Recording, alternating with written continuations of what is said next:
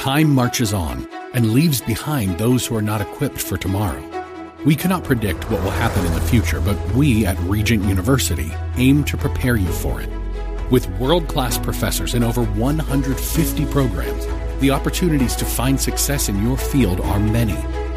So don't let tomorrow pass you by. The journey to your brightest future begins here. Visit regent.edu slash learn more. Irreverent, over the top, and smart as a whip. This is The Rob Black Show. I'm Rob Black talking retirement, talking about wealth preservation, make it last as long as you can make it last. 2022 has been a very interesting year where we went from the transitory inflation with maybe three interest rate hikes to the fastest pace of interest rate hikes we've ever seen. We've done three 75 basis point hikes, along with a couple more. So, kind of, we've seen inflation for the first time in 20 years. It's it's been a long time since we've seen this kind. Again, we see stock market inflation. We don't mind that. We see home price appreciation. We don't mind if we live in the home. But if we're renters, we're like, ah, oh, so we've seen inflation, just not the type that's consumer oriented. Now, I felt like the market was trying to find a bottom yesterday. It didn't get volatile enough. But we we brought up another thing. Instead of inflation and interest rates, we brought up the dollar. We're finding everything to make us miserable that we can find. And to me, that's kind of the exploring the bottom process. Um, rarely does one bottom hold without being tested. And when it tests and it succeeds, you tend to see a lot of people whoosh in and say, okay, well, it, it held. At least I feel comfortable knowing that it held. It's just a psychology. It's a, a second guessing kind of game. So let's talk a little bit about retirement and questions you should ask your financial advisor. This is a time to talk with your financial advisor in the down years, just like in the good years. I had way too much cash on hand at the start of the year, and it was a problem because I saw the market hitting 70 new highs last year. Doesn't feel like a problem anymore.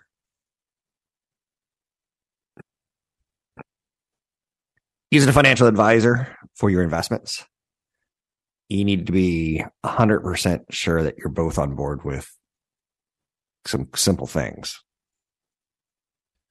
A third of people ages 64 and up have a financial advisor, but only 2% of them ask their financial advisor for help with their Medicare choices. Medicare and other non portfolio topics like travel and long term care can affect your finances. So you have to bring that to the financial advisor sometimes. A good one, a CFP, is going to come to you and say, okay, this is more than just about your portfolio let's talk, you know, some healthcare costs, some long term travel costs, long term care, merging two ideas together. We're going to get you around the world, but you're going to be in a bed. No. Um, here's some questions for your next meeting with your financial planner. Is what retirement decisions do you think I need to talk about? Your life in retirement may continue as it has in the past. Uh, do you plan to travel more? Do you intend to move to a different state? Do you intend to downsize? How often will you buy a new vehicle?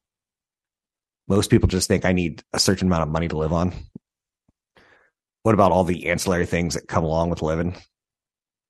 Mapping your retirement plans can help. Do you have an idea of where you're going to move to? Um, for me, I'm not that advanced yet. But I have a house with some steps and I've got size 14 feet. That is not a good combination to be elderly in. Now, I truly believe that steps will keep you alive until you get to the point where you lose your balance and steps will kill you. I think going up and down steps a couple times a day is a nice little workout.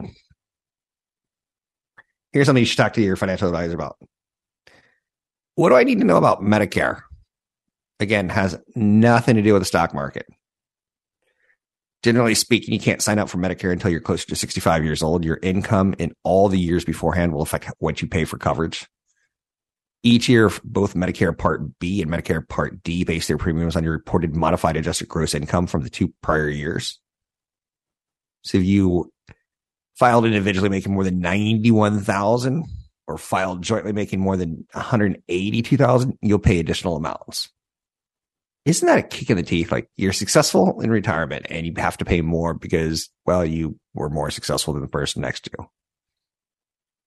Kind of a kick in the teeth, I feel. I just don't feel our, ta- our taxes. I don't mind paying taxes. I really, really don't. If you saw my tax return, you'd say you really don't mind paying taxes.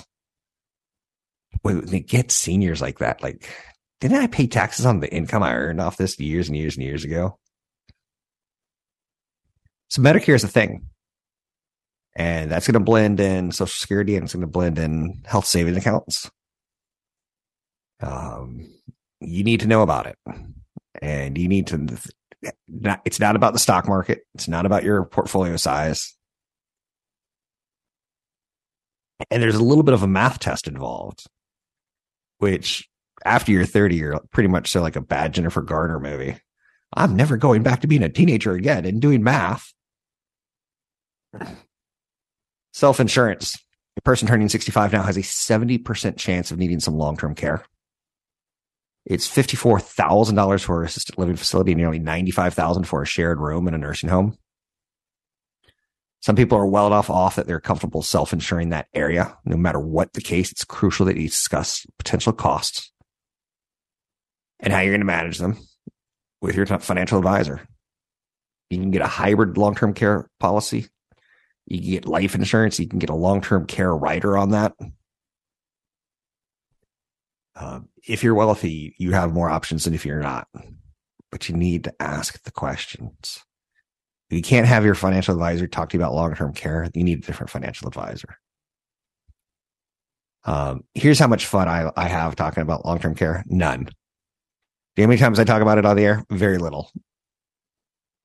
People like CFP Chad Burton, CFP Stephanie Richmond, they have to do extensive coursework to be able to advise their clients.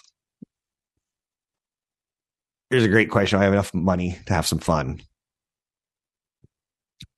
A successful retirement isn't always about the tangibles. For many, it's time to realize dreams of travel and other experiences, but spending too frugally can get in the way. Often clients are overly conservative for fear of running out of money, but in the process, they shortchange the retirement experience.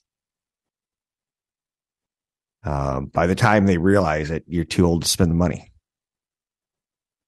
Um, my financial planner talked to me and I talked to him pretty honestly. And again, it's a little discouraging because you realize you're getting older. And he goes, What's your budget? I said, Oh, it's been a tough year on entertainment. I'm breaking the bank there. Um, and he's like, Can we get that under control? I'm like, No, it's probably going to be my area of indulgence. Um, I like going to live music with my children. I think the the arena experience is pretty darn cool with your kids and you're seeing how they're going to go out in life and meet a mate and it's it's wonderful to go through. But i had to have a conversation about my budget and areas that i'm going to be bad. He said rob you're not going to be able to spend all your money and you're going to leave a lot to your children so don't stress. You can spend it. Spend it now while you can enjoy it. He's the same guy who got me into the the winter house a couple years ago he's like get a cabin your kids will remember it forever get a cabin I'm like, that's not good finance. And it was great financial advice. I'm Rob Black, talking all things financial, money, investing, and more. Brought to you by EP Wealth. This is the Rob Black Show. Last night, NASA pulled off a kind of a cool little stunt. They rammed a spacecraft into an asteroid seven million miles away in a test to see whether it could successfully redirect a space rock that posed a threat to the Earth. They put some English on it. They lined it up. Pink. And it moved. Interesting, right? I can't I can't even imagine how smart you have to be to work in that field. Let's just say it's gonna be a little bit higher than, than working in my field. I'm good because I outwork you. I'm not smarter because I was born with a, a brain freakishly too big. I just like getting up early, staying up late, and studying. It's uh, a plus. NASDAQ, SP, and Dow all lower yesterday. The Dow entered into technically a bear market, down 20% from its recent highs. NASDAQ already did that. The SP 500 already did that. The Russell 2000 already did that. In a way, maybe it's what the market needs to put in a bottom. Oil was down big yesterday on fears of world recessions. Remember that student loan cancellation that Joe Biden is pushed through? Could cost the government over a decade $400 billion.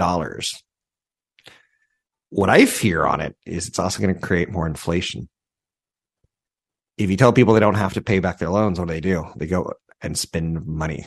They they rarely go, you know what, I'm going to put this all into the savings account. Maybe they'll buy homes. That's good, good, good, good, good. But maybe they'll also spend. So that's out there as far as getting some pushback and getting people upset. Some other headlines of note yesterday Snowden got a Russian passport, story that I just don't care about. Um, anxiety is reigning in Britain, not because the Queen is dead, but because they got a new form of government that said, you know, back when Reaganomics was a thing in the 1980s, where you basically do massive tax cuts for businesses you make the businesses much more competitive with other businesses in the world. Um, and you, you get the wealthy wealthier and they go out and spend money and services on the non-wealthy and it trickles down to them is the idea. But this new plan that was introduced was met with a big thud and everyone wants out of the British pound. The pound got pounded. Aren't people clever in my industry?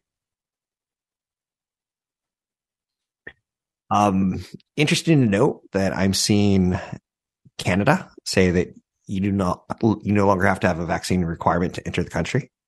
Japan said it's going to end its 50,000 day visitor cap on and ban its individual travelers starting October 11. Um, Hong Kong scrapped its quarantine at a hotel the second you get here policy.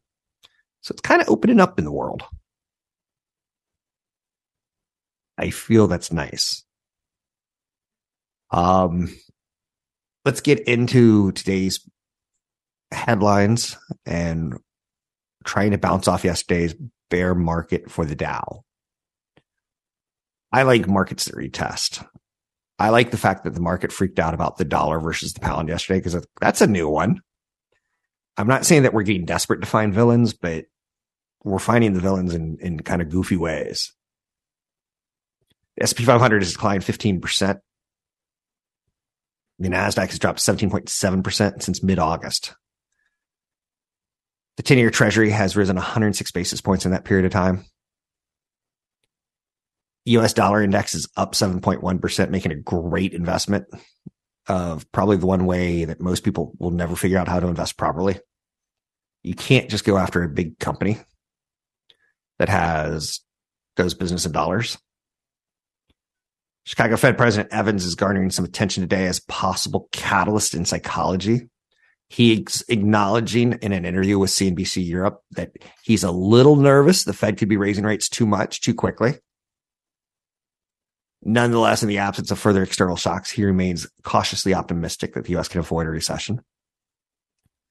So there you got it. You have one Fed member who is now a trial balloon for does it calm the markets down? Federal Reserve does not want to be on record as saying that inflation was transitory and then they raised rates too much because they're too far behind the curve and they've destroyed an economy in the process. Cleveland Fed President Mester, who is an FOMC voter this year, stated that the policy rate needs to be a restrictive level for longer to bring inflation down and to make sure inflation expectations do not move up. We are seeing rents come down and we are seeing home prices drop fast.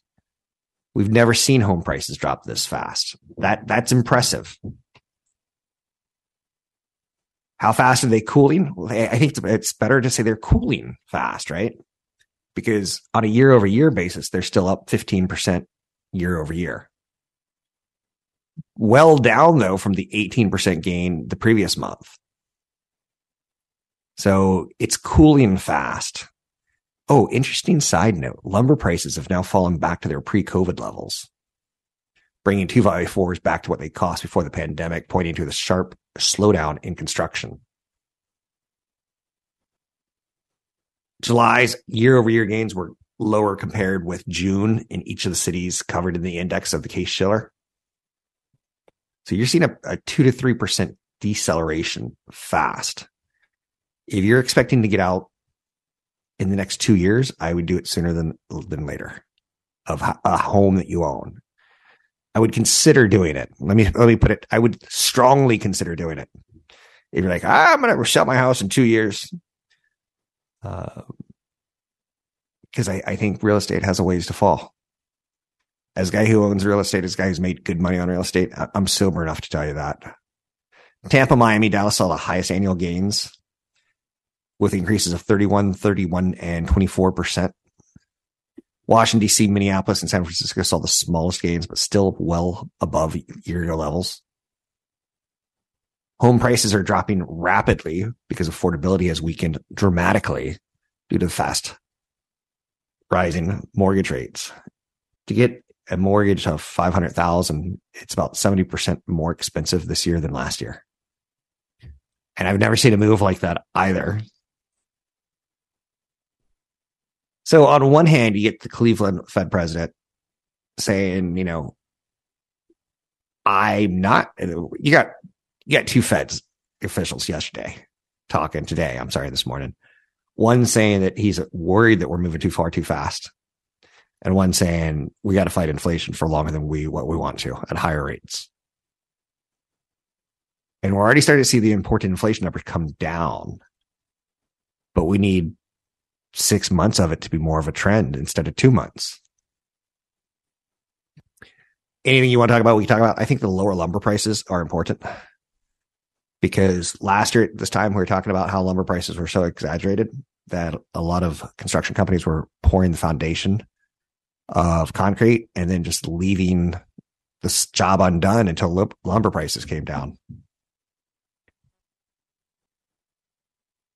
I'm Rob Black, talking all things financial. You can find me online. If you need a referral to a financial planner, drop me an email, rob at robblack.com. It's rob at robblack.com. I put up a very long form interview yesterday with EP Wealth's, Director of Portfolio Strategy. If you want to know where we're thinking on the market and what we've done in the last year, it's a tell all at YouTube, Rob Black Show. It's Rob Black Show at YouTube. I'm Rob Black. Don't miss an episode of The Rob Black Show. Subscribe wherever you listen to podcasts. Stocks are rebounding today after the Dow entered a bear market technically yesterday. Um, I guess you could say it's a flag. I guess you could say it's part of the process. I would not have qualified that as as big of an event for one day as today. It's okay. Um, I really want to see people give up, and I think the fact that we're now we're okay with inflation. We understand it. We understand rents are coming down. We understand home prices are coming down. We need airfares to come down. But there's a lot of pent up demand. And it would be also nice if airlines could make money. So there, there's ways we can like deal with most of this process and put it in a box and move on. Um, but the fact that we're now talking a strong dollar it's never been an issue in my investing career. Now it is. I'm like, oh, last time the strong dollar was an issue was the early 80s. I'm like, I was I was in high school. So we're gonna get through it. Um, but I feel like the the negatives are fall very, very thin after that. So let's move on to Elon Musk and Twitter. They're set to argue over unresolved information requests. Um, there's some kind of weird story that Elon Musk was texting Larry Ellison into the early morning hours before announcing his Twitter purchase was on hold. Dun dun dun. The Oracle co-founder is a longtime friend of Musk and pledged one billion to the deal. Twitter is arguing Musk's legal team is withholding text messages it subpoenaed related to the deal. Musk's phone company records show that he exchanged multiple text messages with Larry Ellison between 12:20 a.m. on May 13th uh, for four hours, and then he announced the deal on Twitter that it was it was in limbo. So he was talking to him the day before, a couple hours before. And um, from what I'm hearing, that Musk is going to lose this case and he's going to be forced buy Tesla, not Tesla, Twitter. Um, and from what I'm hearing, Twitter is it's it's a poop show right now. People are quitting, management's just you know leaving stuff undone. Twitter's legal team is accused Musk of destructive destruction of evidence and showed a screenshot of a signal message between Musk and Marc Andreessen on funding for the deal. The screenshot appears to show that Tesla CEO set his messages to delete after designated period of time. Um, they're saying that Musk set to, to delete to keep anticipated litigation and counterclaims at a minimal. Um, I don't know. This is, just has, you know, it stinks. It's the people who work at Twitter. I couldn't imagine being a cafeteria worker or a secretary or an engineer at Twitter and thinking, you know, this is a great place to be. The only reason I'm here is my mortgage. And uh oh. Is Twitter going to implode? I, I think the odds are starting to increase that they implode if the deal has to be sent through. And if you're Twitter right now, you want the deal absolutely to go through. And or you're asking for 10 billion. You're asking him to give a big chunk of change as a penalty so that you can try to remedy some of the negativity that has befallen, becrested your stock. That was a, a, board of directors who just doesn't get it. And he knew surprisingly quiet, Dorsey. Um, he once referred to Elon Musk as the best option for Twitter. Uh, Twitter has been around for 20 years and they've never been able to figure out how to monetize that. I think it's, it's a, it's not, it's not a business. Um, people do business on it. Everyone I know uses Twitter um, to say, Hey, I got a video out that I recorded yesterday with uh, a financial guy. Check it out. Check it out. If they were to charge me $3 a month, I'd say absolutely. And if you can verify me and if you can stop people from attacking me, who I just set non verified comments off, I'd love it. Bit of sad sign of the times story to, to report. Best Buy and Home Depot are locking up goods in an effort to fight theft. And all that's going to do to me is keep me out of the stores because I find it discouraging and depressing to go into a store and to say, you know, what I need is a Fitbit or what I need is uh, some speakers. I go to the, where the speakers are. I find my speakers and they're not there. And I have to go find someone to go, uh, I'd like a pair of Bose speakers for my backyard. And he goes, let me find a manager for you. And he gets on his radio. And 10 minutes later, someone comes out and is like, you want this one? I'm like, no, I wanted that one. Um, and it's, it's a big challenge for retail right now is theft. And I think we've all seen some of the smash and grabs of that have made it on the local news. They're shocking. I don't carry a gun. I don't know if that's a surprise to you or not. But if someone were to smash and grab in front of me, I think I would get defensive of the store. I, I, I don't want to die like trying to protect Home Depot, but if I, I just don't like theft either. It's inherently really, really freaks me out when people steal from others. You, you can do horrible things to your kids. I don't care. But when you steal from another person, that bothers me.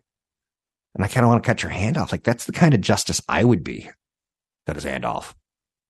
So Best Buy says it's isn't locking up more items overall than in the past, but it continues to do so where needed. Home Depot has been locking up more items while testing other solutions. They track high risk goods and lock them up. Items in regions of stores being hit hardest. Putting products in cages certainly deters theft, but it also hinders sales. I don't like the, I, it's heartbreaking for me to go into a store and get depressed. All I want to do is buy a drill. Best Buy declined to comment on the story for the Wall Street Journal but around $69.9 billion worth of products were stolen from retailers in 2019. Theft surged after stores reopened early in the pandemic. Retail industry executives uh, had a problem on their hands. So they're trying to get more online business because that cuts down on theft, obviously. Stores have un- been understaffed due to the tight labor market or staffing choices. You understaff your store, a big store like Best Buy, you're going to get some punk kids walking around stealing stuff. It's just watchful eyes or watchful eyes, and people don't want to get caught. But if you can't afford to pay watchful eyes, then people are going to lift stuff from you. Like I, I don't even like going into a CVS Health. I get stressed out, and I think CVS Health is turning out to be a really interesting stock. I should mention that, not because they're retail business, but because they're pharmacy business on top of it. Their prescription benefits business. But when I go into a CVS Health store, I feel like, oh yeah, this is okay. Here, here's a good example. Uh, went into a CVS with my son, and it was probably to get like a sports drink for soccer. And he saw that someone had opened half a, had chocolate milk and drank half and put it back in the cooler. And he says, "That's sad." And I'm like, "It is sad." And it it made me sad to hear my son be sad. So it was just a real sad feeling that day. And you're saying you need some to get back on your medication. Yeah, I don't like the whole um, retail theft story. It, it bothers me that that's a headline today. Um, I think a headline that I should hit a little bit further and a little bit harder is lumber prices falling back to pre-COVID levels. This is important to get us to where we need to go because during COVID, it was one of the stories that really shocked Americans. Lumber prices now 70% off their peak. Lumber prices are falling 70% off their peak. In 2021, people wanted lumber to the tune of $1,600 for a thousand board feet. Now it's at $400 for a thousand board feet. Wood prices crashed in the early days of the 2020 lockdown, but they exploded the summer when stuck at home Americans remodeled en masse. Wood pricing, where you frame lumber, it tracks cash sales in several species, fell last week to $529, down from more than 60% from early March. But now that supply issues have eased, it's the high mortgage rates highest in more than a decade that have slowed home sales and cut down on the demand for lumber. This is stuff that's fun. All the urgency over the past two years of give me anything you can give me anything, that's over. Lumber yards are not scared of prices going up. The sexy lumber world is coming to an end. I know you're saying the sexy lumber world. When lumber was at $1,600 per 4,000 board feet, that's a pretty sexy environment if you're a lumber yard person. I know you're saying, do you want to work in a lumber yard, Rob? I really don't. I don't really like getting um, my hands dirty. Well, you got like I'd, I'd, get splinters. I, am pretty sure I'd get splinters. You can find me online at Rob Black Show, Twitter Rob Black Show, YouTube Rob Black Show. I'm Rob Black talking all things financial, money, investing, and more. Let's take a look at the markets. The story is price action in the currency market is supporting a rebound effort buying into short term oversold condition. You get dueling feds today, but Chicago Fed President Evans acknowledged being a little bit nervous that the Fed's raising rates too much too fast.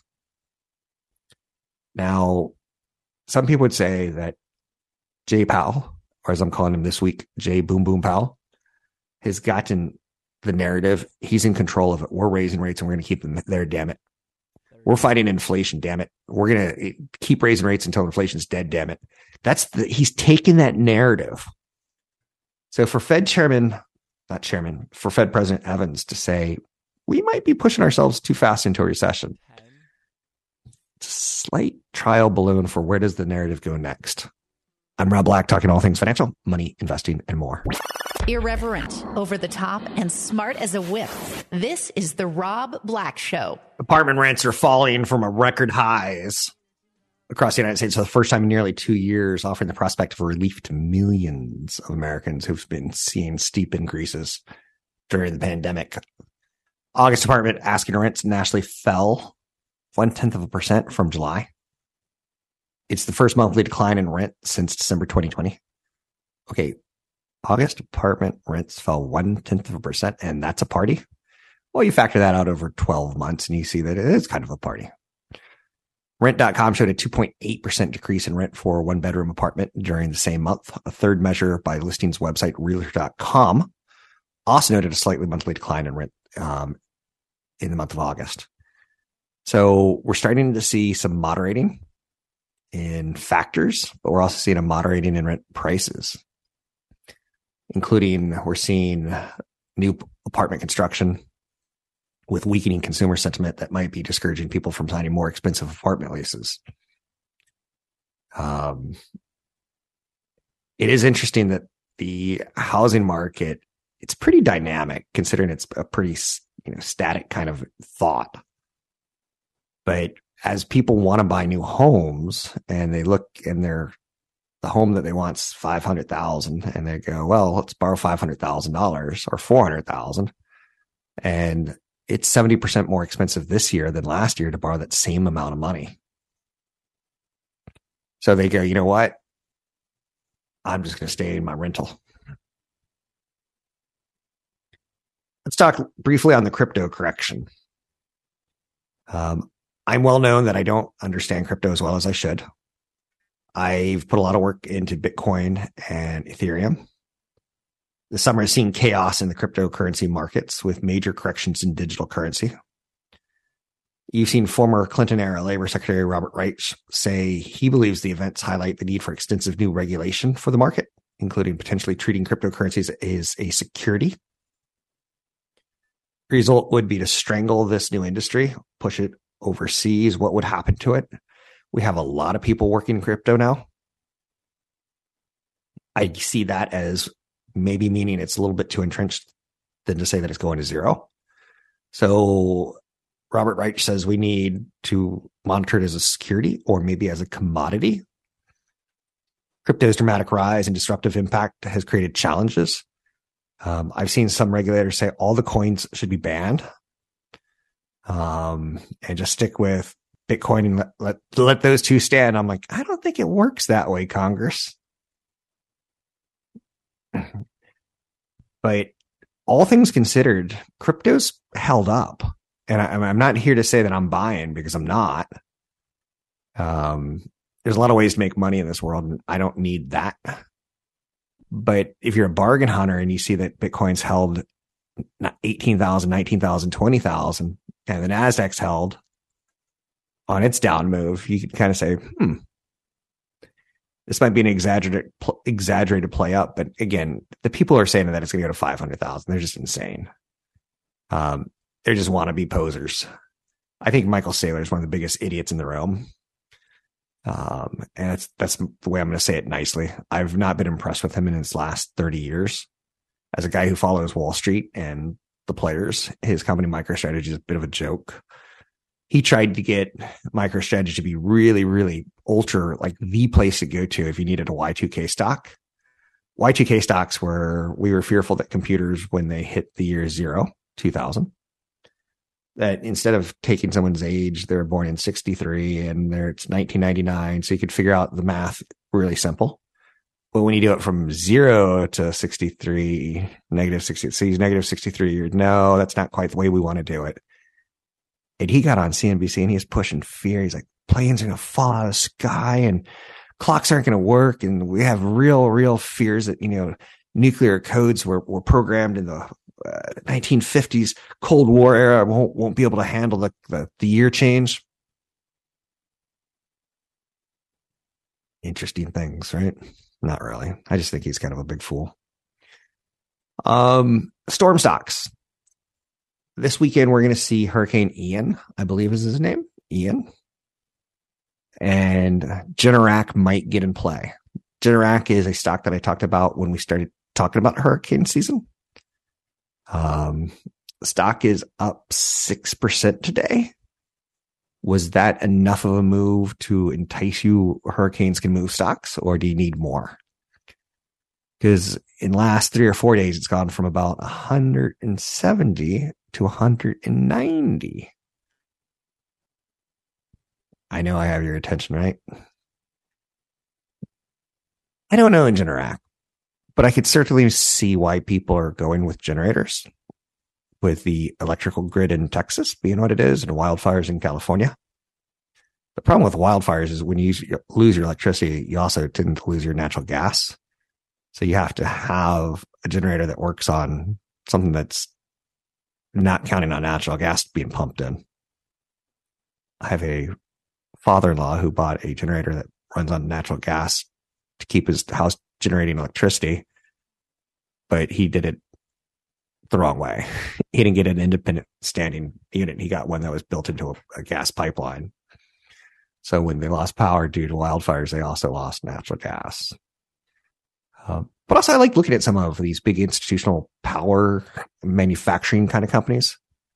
Um, I like looking at like LG Chemical and Enphase Energy and Honeywell.